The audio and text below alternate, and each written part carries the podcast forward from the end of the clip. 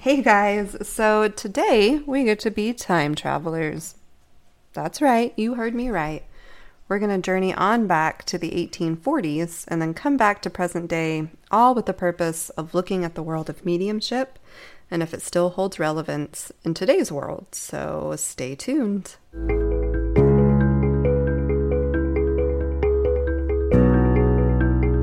You're listening to the Spiritual Banks Podcast.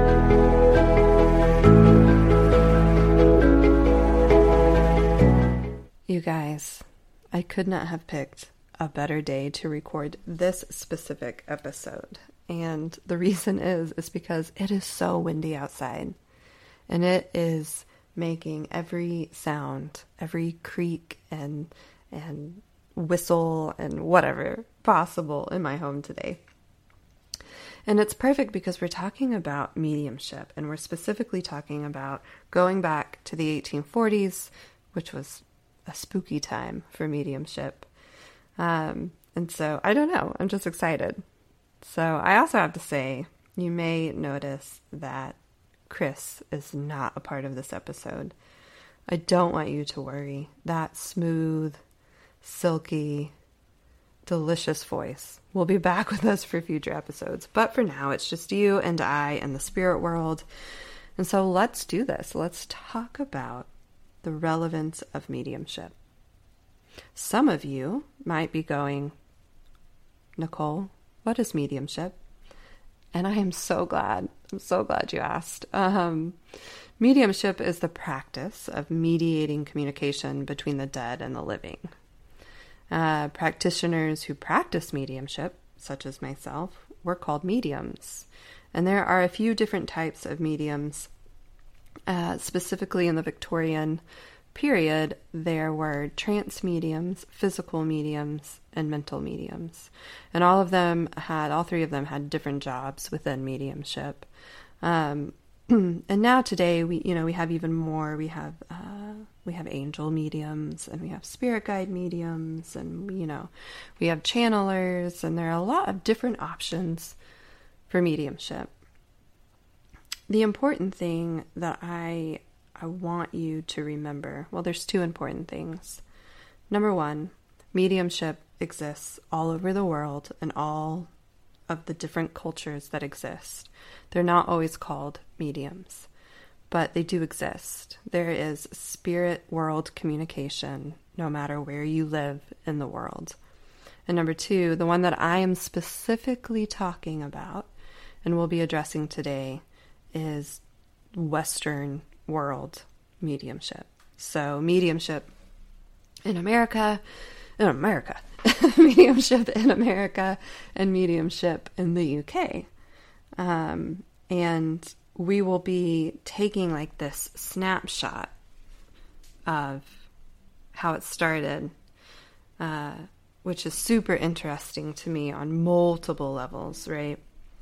And then we're gonna we're gonna play with it a little bit. So all the sounds that you might hear from creaking and, and things like that just let it add to the ambiance of how cool this episode is, all right? Okay, so we're to go back to 1848. We're specifically going to Hydesville, New York, and we're specifically going to the home of the Fox family. And there are two sisters, a part of this family. I think they had five children in all. But Maggie and Kate Fox are important to this story. Now, Maggie is 15 and Kate is 12. And they are believed to have communicated with a spirit by the name of Charles B. Rosna through a series of rappings on the wall. You might also be asking yourself, as I did, who is Mr. Rosna? Well, he was a peddler who went missing some years before the Fox family moved into the Hydesville home. And the initial communication takes place on March 31st, 1848. And most people think that this was like a one event kind of thing that sparked a massive belief system. But in fact, it wasn't. It's something that took place over a five year period. Uh, in which the spirit of Mr. Rosna communicated to the girls that he had been grisly murdered. Grisly? Well, yeah, that's a word. We'll use it. Grisly murdered and buried in the basement of this family's home. Uh, and as you can imagine, this became the news of Hydesville. I don't imagine uh, that in 1848 there was a whole lot going on that was more shocking at the time than than Morse code happening with two two girls and a ghost on the wall of their home. Um, so they started. So when this happened, right, the girls were in bed, and uh, they heard these these rappings on the wall, and Miss Fox came in and she heard them, and uh, they pulled in some neighbors eventually, and they heard them. And so this all culminated somehow into a police report, and actually a series of police reports taken on that night, not only from Miss Fox, but also the witnesses that came in. Um, and they testified and verified that they too heard the rappings and that it was actually happening. There was actually this conversation of questioned questions asked uh, by the living, whoever was in that room, uh, to Mr. Rosna, and Morse code answers from him. And so these girls go on to hold like a massive tour of spirit of spirit communication, and it spurs this massive movement called the spiritualist movement, right? And there's this really interesting write up that if you want to know more details about uh, the Fox family and the Fox sisters and this tour, uh, I'll be sure to put the link in the description, but it's uh, www.snu.org.uk backslash the dash pioneer dash journal.com. And um, it's it's just this beautiful uh, entry in this. I think it might be like a, a bi yearly uh, journal that the Spiritualist, the SNU, puts out every year. Uh, but the article really looks at, um, you know, the actual police reports because as, if you'll read, you'll you'll see. But they say that they were altered, um, you know, over time and things like that, which is interesting because did it happen or did it not happen? And this is a really good article to look at to see if, you know, you might be able to make up your mind about it. However, part of what gets me, right, is that these girls were so young 15 and 12. And they were then put on this massive tour. And as a medium, I think about like how nerve wracking it is every time we get up in front of spirit.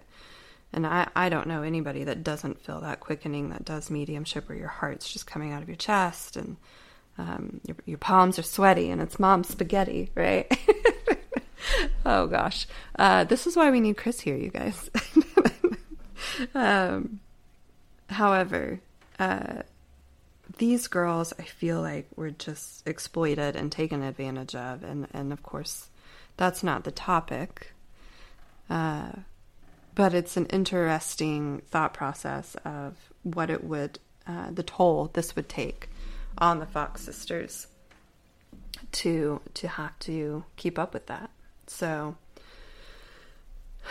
let's move forward, right? So, the reason these girls and what they experienced were seemingly such a big deal, and the reason that it sparked this massive movement uh, is because it actually challenged the notion that there was life after death. Uh, might be helpful to remember uh, is that up until this point, the church controlled how individuals related to spirituality and what it meant to die and you either spent an, an eternity in heaven or hell. And in those times, that belief pattern made up your entire life and how you lived it. And there were so many people afraid of damnation and of going against the beliefs of the church. And this very much so challenged that, but it also gave a lot of hope, I think, to people who had lost people that they loved. Um, and it, you know, it wasn't just the everyday kind of person that believed in the movement. Um, it was very notable, educated individuals that helped push this movement forward. And there are some people that I'm about to talk about that I knew about, but there were some that I didn't. And one that I didn't uh, is Thomas Edison. I had no idea Thomas Edison was a supporter of the spiritualist community. So much so that he actually made a model of what he called the spirit phone, which, sorry, the spirit phone. I got excited, which was a scientific approach to spirit communication, um, which I thought was super duper cool. I don't know if they ever got it to work, but there is this documentary, and for the life of me, I cannot remember uh, what it is called right now. But you can find it on YouTube if I can ever remember it. If I end up remembering it, I'll put it in the description as well. Um, but there's this guy in Spain or Italy. I think it's it's Italy. And he has a what he calls a spirit radio and essentially it's just an old old radio, one that our our, you know, grandparents or great grandparents would have used depending on how old you are when you're lis- when you're listening to this. so, uh, yeah, what what this radio claims to do, what why people flock from all over the world to sit in front of this radio is that it is said that the voices of our loved ones can come through this radio. And so they sent, I don't know how legit the team is, right, that they sent out, but they sent out a, a team to kind of test this radio. And uh, they they even went so far to like isolate it. But what they found out is that, um, and by isolate it, I mean put it in a room where no radio frequencies could be received through the radio, which I think is super important. However, uh, what they found is that these voices that come through the radio have the exact voice signature of the loved one they claim to be. And they found this through, you know, listening back to old recordings or voicemails and then doing a voice analysis of it. So, super cool. I would love to see that spirit phone come to life for Mr. Edison, but you know, no pun intended, right? the the one that I did know about that I think a lot of people know about is Sir Arthur Conan Doyle, who authored uh, the Sherlock Holmes series, and um, there's some really cool uh, videos on YouTube of him talking about spiritualism. If you ever want to check it out, uh, just YouTube that, baby. And uh, yeah. The next one that I didn't know about was Mary Todd Lincoln, and she's the wife of Abraham Lincoln. And they became involved in spiritualism after the death of their 11 year old son, Willie. And Willie died of typhoid. And I can imagine, because I am a mother, I can imagine uh, the pain that Mary must have felt and um, the desire to see if this thing called mediumship worked. And they actually, um, it is said, it is rumored that both Mary and Abraham attended uh, several seances in the Red Room of the White House. And I know that Mary went on to then, uh, after Abraham was assassinated, to try to uh, reach him on the other side via mediums. I don't know how successful it was. I, I would think that it would be hard uh, to prove that information wasn't sourced uh, from what people might have already known about the president. However, there's more, you guys. Victoria Woodhull who I had no idea who she was, and I feel kind of silly, but she was the first woman to run for a U.S. presidency in 1872. She was a, a backer of the spiritualist community. And if we if we look at someone really cool, like who I think is really cool in modern day society, Dan Aykroyd and his entire family, right? Huge spiritualist supporters. It was actually, I think, Dan's uh, I don't think I know. I read it, so hopefully it's true because, as you know, everything you read on the internet is 100% accurate. Um, but what I read was that Dan Aykroyd's uh, family grew like he grew up as a spiritualist and uh, that that uh, there were several you know spiritualist gatherings in the Aykroyd family home. Um, and it actually inspired him to co-write Ghostbusters. So that's a cool little nugget you can put in your back pocket. Um, right. So just some cool people to know about that it wasn't just, you know, people who were very, very afraid of the church, or not necessarily even the church, I shouldn't put it that way, but of the church and the teachings of going to hell, and that, you know, having this experience, you know, radicalized how they thought about the afterlife. the place that mediumship held uh, in so many lives for so long uh, was to prove survival of death. Like that is the whole purpose, or was the whole purpose of mediumship for a very, very long time. Um, starting with um, the very notable Fox sisters forward. Um, not only that the soul survived, you guys, but that it remembered and was still connected to those in the living, that that bond of love, that that cord of love hadn't been severed. Um, and it became and is this kind of cathartic, uh, life changing thing for so many people. Now, that's not to say that mediumship wasn't riddled with fraudulent meeting, mediums feeding on the vulnerable uh, that ran rapid, and unfortunately, it still does.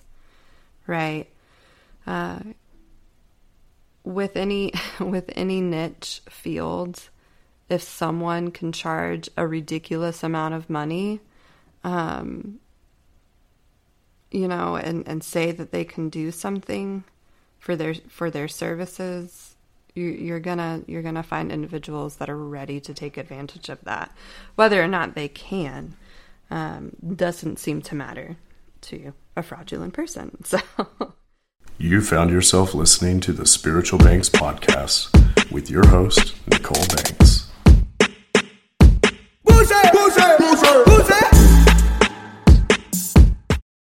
Um, however, that's an episode all by itself, so let's move forward. It was uh, a handful of years ago that I started noticing that there was kind of this massive energy shift starting to stir within the mediumship community. Um, people were either, you know, really, really in the ego when they were working, and it was all about them and not about spirit. um, or they were uh, you know, it, when I was talking to friends, their mediumship was changing. It was starting to look different. And uh, it brought up this question for me of is mediumship still relevant? And if so, how? Uh, you know, when I started my practice, mediumship was still a really taboo topic, especially where I live, and I live in uh, Tulsa, Oklahoma. Uh, if that if that helps you kind of have a uh, you know, a little bird's eye view of things. Um, and death threats were a regular thing, and name calling was a regular thing. I cannot tell you how many times I've been called an abomination of God, you know. Um, but that that was the norm, and um, it was me and maybe like one or two other people still going out there and still doing it and still saying, you know, I hear you. However, I'm I'm gonna I'm just gonna keep showing up. Um, and having spent a decade or so helping to build uh, the mediumship community and the spiritual community up around me, um, I began to have this internal conversation of most, if not all, of my clientele already know and believe that there's this afterlife um, that we can communicate from and to. And um, that, that really sat with me. Um, you know that that this goal that the spirit world sat out to accomplish accomplish some like 170 years ago um, it was seemingly being met in the western world.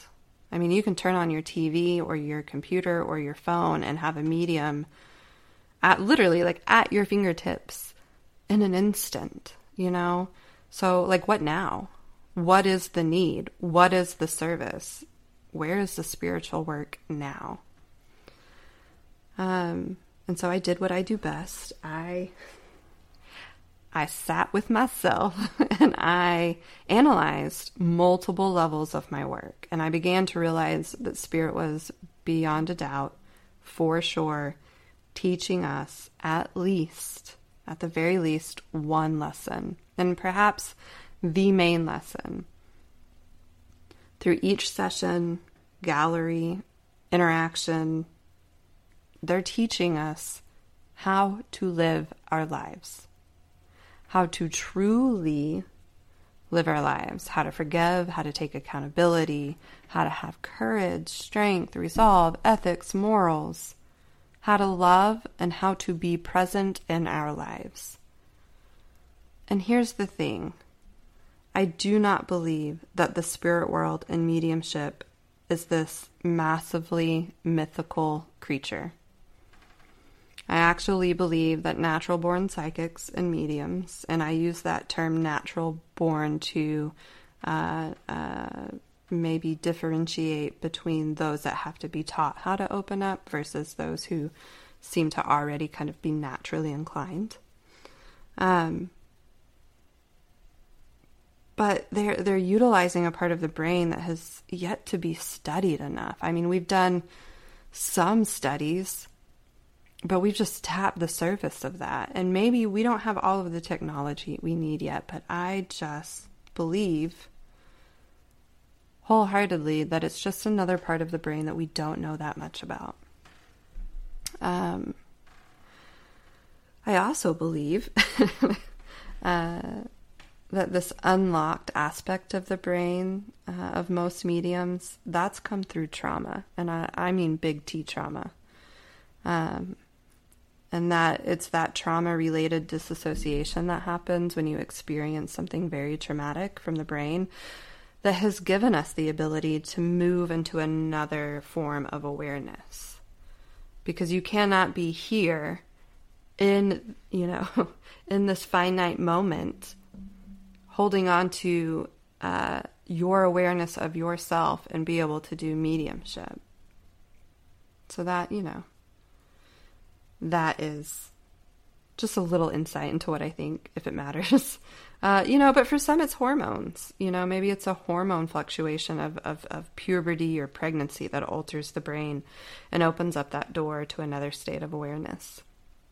So, you know, it's not black and white, but I, I certainly don't think it's this, you know, mythical unicorn. I think there are a lot of people that can do this, and I actually don't think that um, is that outside of the norm.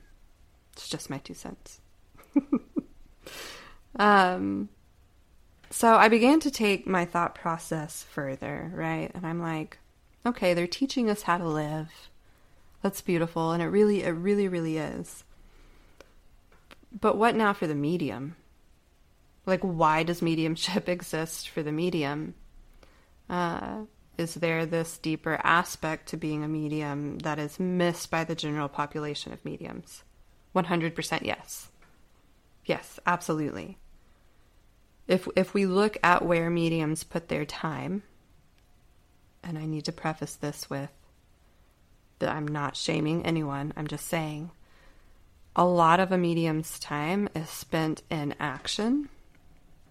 So in doing. So uh, sessions, galleries, uh, interviews, podcasts. See, I'm not judging. Um, TikTok, you know, I don't know how many times I've picked up my phone and scrolled through like Instagram or, or TikTok and, you know, bless this medium's heart, they're just they're just still reading and, and I don't think we're supposed to be spending all of our time in service. We're we're supposed to be of service um, you know, whatever that looks like for you as a medium. If you're a medium, you know, are we taking time to be with the spirit world without agenda? Like, are we taking time to simply be with spirit without requesting something from them, such as communication? It's an interesting thought process. And I think, you know, I think it varies slightly for each authentic medium what, you know, what it is that we're kind of missing. Like, what is that message that's being miss- missed by us? You know, of course, it, it varies and it's individualized, but I think there's so much more that the spirit world is trying to teach us. Um, and you know, maybe that's something. But maybe that's something for a future episode. So that's my, you know, my look on the relevance of mediumship today. It is still very relevant. I think the reasons that it is relevant now versus 170 some odd years ago, that's changed. You know, that's changed. And I think it's important that mediumship and its training of mediums also changes. You know, that we open up that door a little bit wider. Because if you're classically trained um, as a medium, uh, and if you are, you know what that that means. that means Arthur Findlay College, you know, and and sitting on your bum for hours blending with the spirit world, but the rules are very strict because we're taught how to work towards the skeptic in the room. Um, you know, maybe that shouldn't be how we're taught anymore. I don't know. I'd like, if you're a medium, I'd like your feedback. Feel free to email me. I may regret that later, but feel free to email me. So, all right, you guys, thank you so much for listening, for hanging out with me for just a little while. Um, I hope that you found it, at the very least, intriguing. If you like this episode, please feel free to subscribe to the Spiritual Banks podcast. We are on social media. Yes, can you believe it? We're both on Instagram and Facebook. Feel free to give us a like or a follow.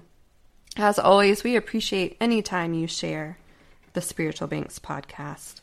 And if you'd like, feel free to give us a review. Uh, until next time, we hope you know, even though he's not here, it's still we. We hope you know that the universe loves you, that spirit loves you, and that we love you. Until next week, stay safe, guys.